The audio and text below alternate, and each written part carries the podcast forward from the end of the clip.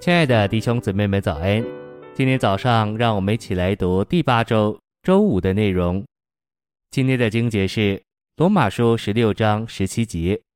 弟兄们，那些造成分裂和半跌之事，违反你们所学之教训的人，我恳求你们要留意，并要避开他们。提多书三章十节，分门结党的人，警戒过一两次，就要拒绝。真心喂养。关于建造，有一类消极的人，神圣建造的毁坏者。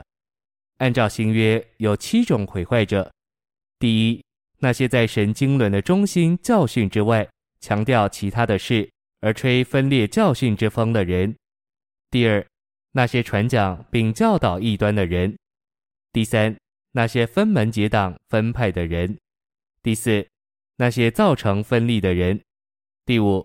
那些对地位有野心的人，第六，那些是豺狼不爱惜羊群的人，第七，那些说悖谬的话，要勾引信徒跟从他们的人，许多人被仇敌所挑动，极力要毁坏教会的建造。信息选读：避开那些制造分裂的人，就是征服毁坏的混乱。这保守了基督身体的一，使我们能有正常的教会生活。我们若向这些人敞开，并听他们分裂的谈话，我们就会中毒。这样的毒会使我们对主的恢复怀疑，并使我们向着主恢复的士气减弱。我们会对参加召会聚会冷淡下来，也会对读恢复本圣经和生命读经信息冷淡下来。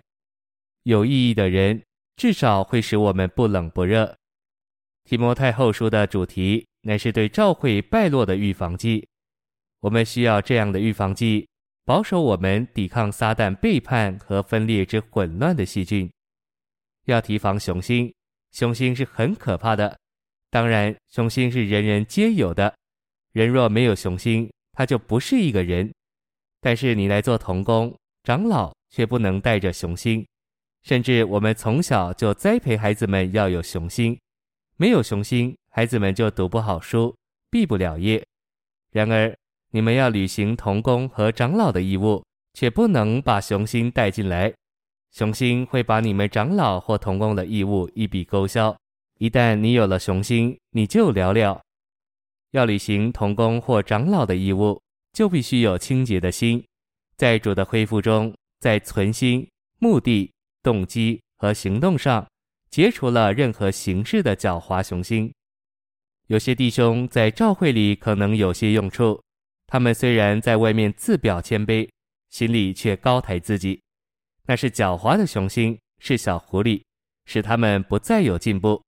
主不会肯再多给这样的人，因为一多给他，他就高抬自己。那些蒙主使用、得主恩赐、受主执事托付的，乃是谦卑的人，没有任何的雄心，在教会里。有时需要安排人负责一些责任，那些没有安排到的人，外面好像无所谓，一点也不露声色，里面却抑郁不乐。这都是隐藏的雄心在作祟，要与人争竞居首。谢谢您的收听，愿主与你同在，我们明天见。